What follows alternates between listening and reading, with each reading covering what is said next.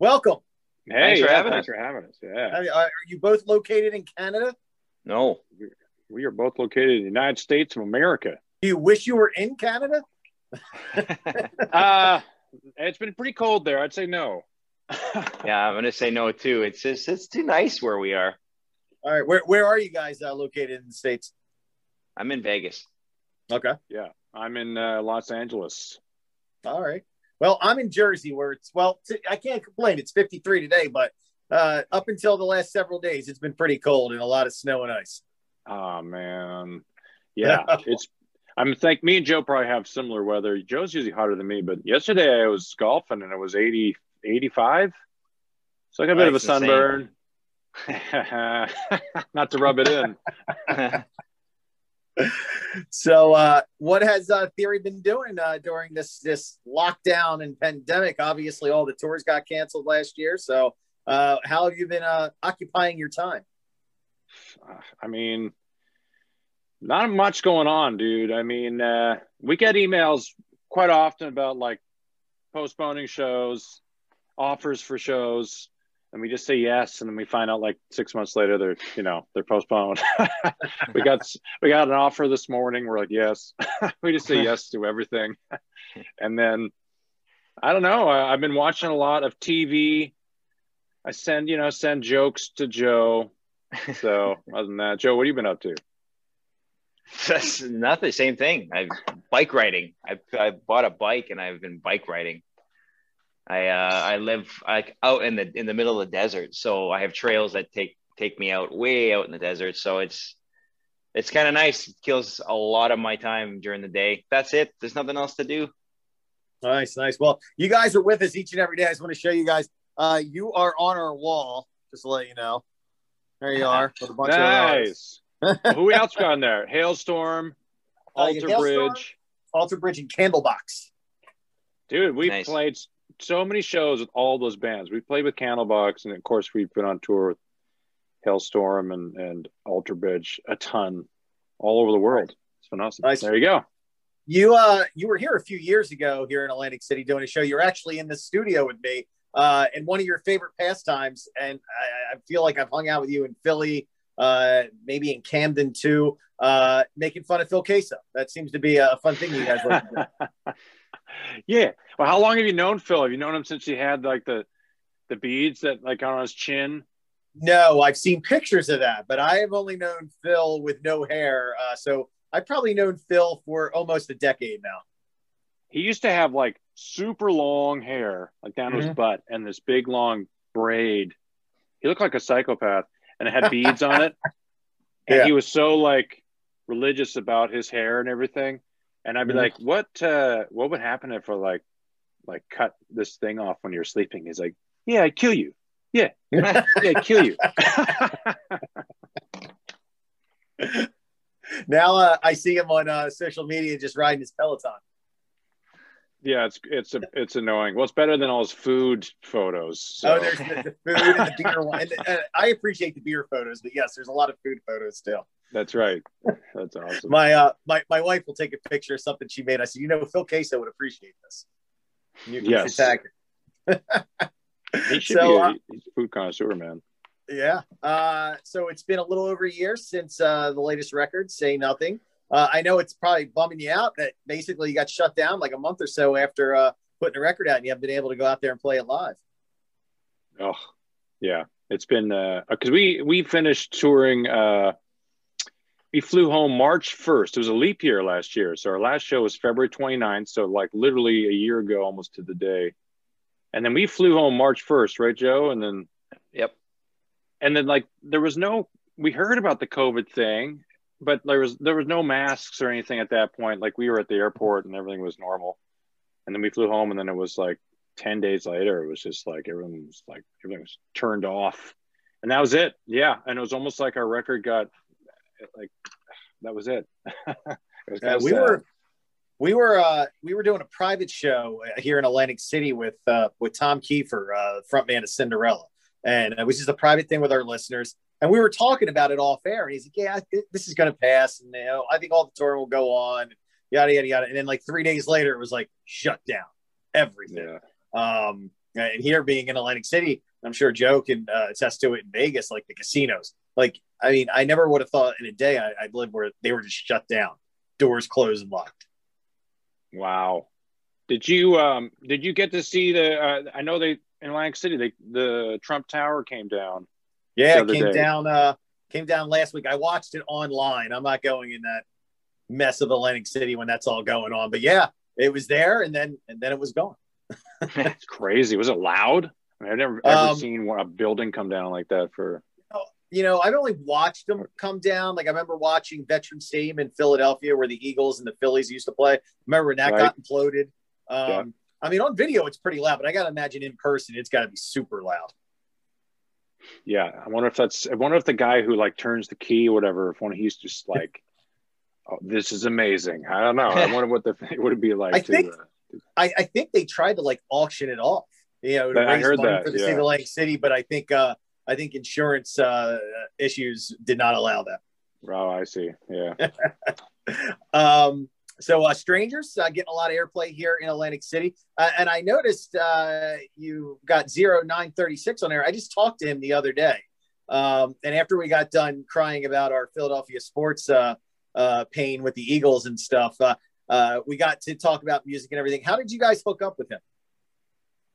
Oh, that was through our A&R guy. We share this. We're on the same label, so Pete Gambarg is the same A&R guy. So he hooked it up. He had a great idea. He's like, you know what? We want to release the song "Strangers," but what if you guys kind of did like a different version? I don't know. It was like an Armageddon version or something, and had this guy 0936 rap on it. And we're like, send us some stuff he's done, and he was amazing. Like, we were so blown away. Like. We just kind of let him loose to do whatever he wanted, to write his own part. And we said, yeah, mm-hmm. Go for it. And we did some heavier guitars on it, stuff like that. And then he sent us what he had done. And it was just so good. We're like, this is awesome. This is way better than what we thought, to be honest. So, yeah, it was a cool introduction. But he's a talented kid, man. Yeah, he's a Philly guy. So, yeah, he probably loves his Eagles. Yeah, see, I was wearing a Phillies hat. He was wearing an Eagles hat. And we just we cried in our Zoom little session and stuff. Yeah. I was interested to find out that 0 came from him wanting to be a member of Slipknot, and he had to have a number in the name. And that's how that came out. The 0 and 936 is the time he was born. So, I didn't even know that. Yeah. I had no idea. I'm like, where did this name come from? Cause it's just kind of random, but, I want to talk a little bit about your rock radio success. I mean, I was looking at, since the first record you put out, can you believe next year will be 20 years since the first record and 20 plus years as a band? Yeah, Joe's the youngest. Yeah. So he needs to be digging into us more about being old. I'm sure he will. But now we see Joe every day. We're like, he's just so young. We always make jokes on stage that Joe was like 12 when you joined the band or something. But Joe, I guess you got to be careful, because you'll always be the new guy, and like, I mean, they could just put you through hazing whenever they want. They did for quite a while. They stopped. We did. Oh man, yeah. You always be the new guy, but that's now come to the point where it's probably, you know, a good thing and not a bad thing now that we're all just old curmudgeons. So nearly 20 years of rock radio success. I mean, numerous number ones and gold singles and platinum singles. What do you attribute your success on rock radio and how well you do every time you put a single out? I think probably connection with the fan base. You know, we have so many songs too, and not just the ones that have gone to number one, like songs that somehow have just over time. We have so many fans that have their favorite song. It's not just "Bad Girlfriend," you know. We have so many fans like, oh, why don't you play this song live? Why don't you play this song live? It's my favorite song. We're like, I don't know. We've never played it live, so I don't know. I think we just connected a lot with fans through our music. I mean, what do you think, Joe? I don't know. I don't know. I mean, maybe just having these great people in radio like yourself to. That they're always behind us. I don't really know the answer. It's a blessing, I'll tell you that.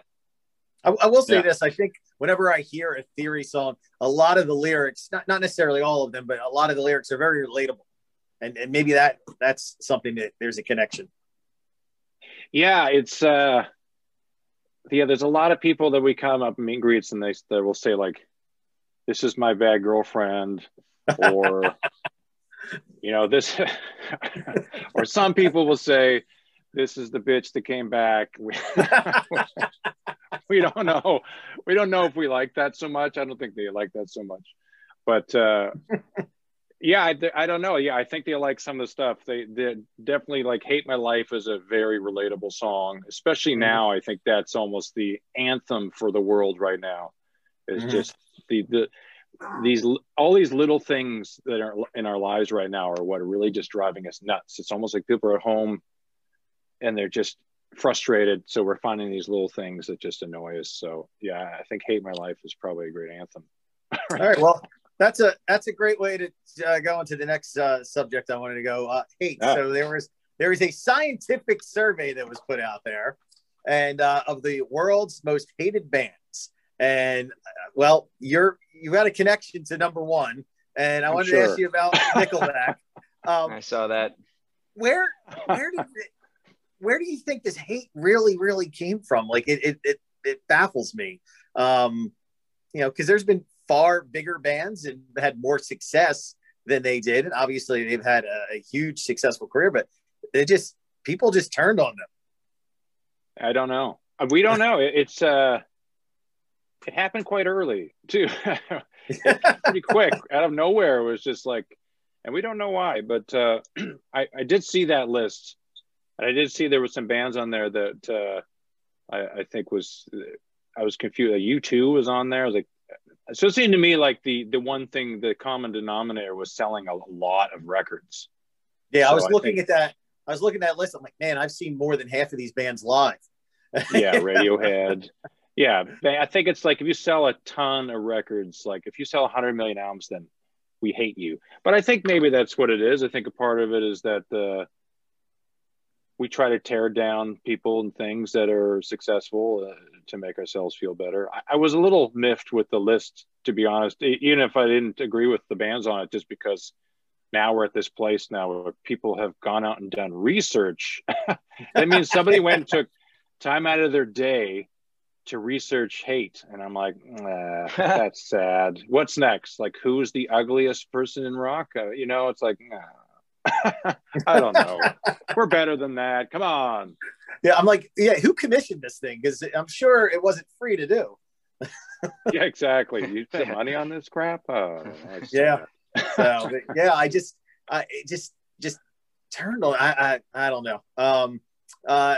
Future for Theory. What do you have planned in the future? Obviously, you want to get out on the road. I realize that, and I'm sure you will when it's safe. But have you guys been working on music? What's been going on with you guys? I mean, yeah, get on the road, right, Joe? Yeah, that's the only thing. That's all we can do. I mean, we still have a record. We still want to go out and tour yet. I mean, if that's even an opportunity at this point. But, yeah, I mean, Tara hasn't called me saying, hey, I've got new stuff, you know, to listen to for me. It's like, we're just ready. We just want to go tour. Yeah. I think, yeah, I'll start working on some stuff soon. I usually hit up Joe first. I'll send him some riffs or something, and he'll put some drums on it. Soon enough. Nice. We'll start talking about it. Where are the other gentlemen at? Where are they located? Oh, they're well, we got one in Tennessee. Okay. Let me guess. He's in like, you know, where's Nashville, right? No, he's not actually. Because surprisingly, everybody I interview has moved to Nashville. Oh, yeah. That's the place, right? That's the place. No, he's in Chattanooga. Oh, okay. Yeah. And the other gentleman? The other one's actually still back in the home country of Canada. Yeah, well, if he leaves, he can't get back in, can he?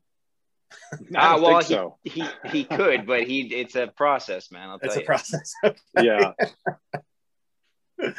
All right. Well, gentlemen, I thank you for taking some time. Continued success. We'll keep. I always say spinning, but it's in a computer. We'll keep playing Strangers, and we hope to see you on the road soon. We've had the pleasure of having you here in Atlantic City and the Philly area over the years, and we hope to have you back real soon. And And Joe, get ready. Evidently, Tyler's going to have some new music for you to start playing. Apparently. We all heard it for the first time here. So this is very exciting. Awesome. Gentlemen, you be good, be safe, and we'll talk soon. You too. Thanks, man. Thank you. All right. Take care. See you later. Bye.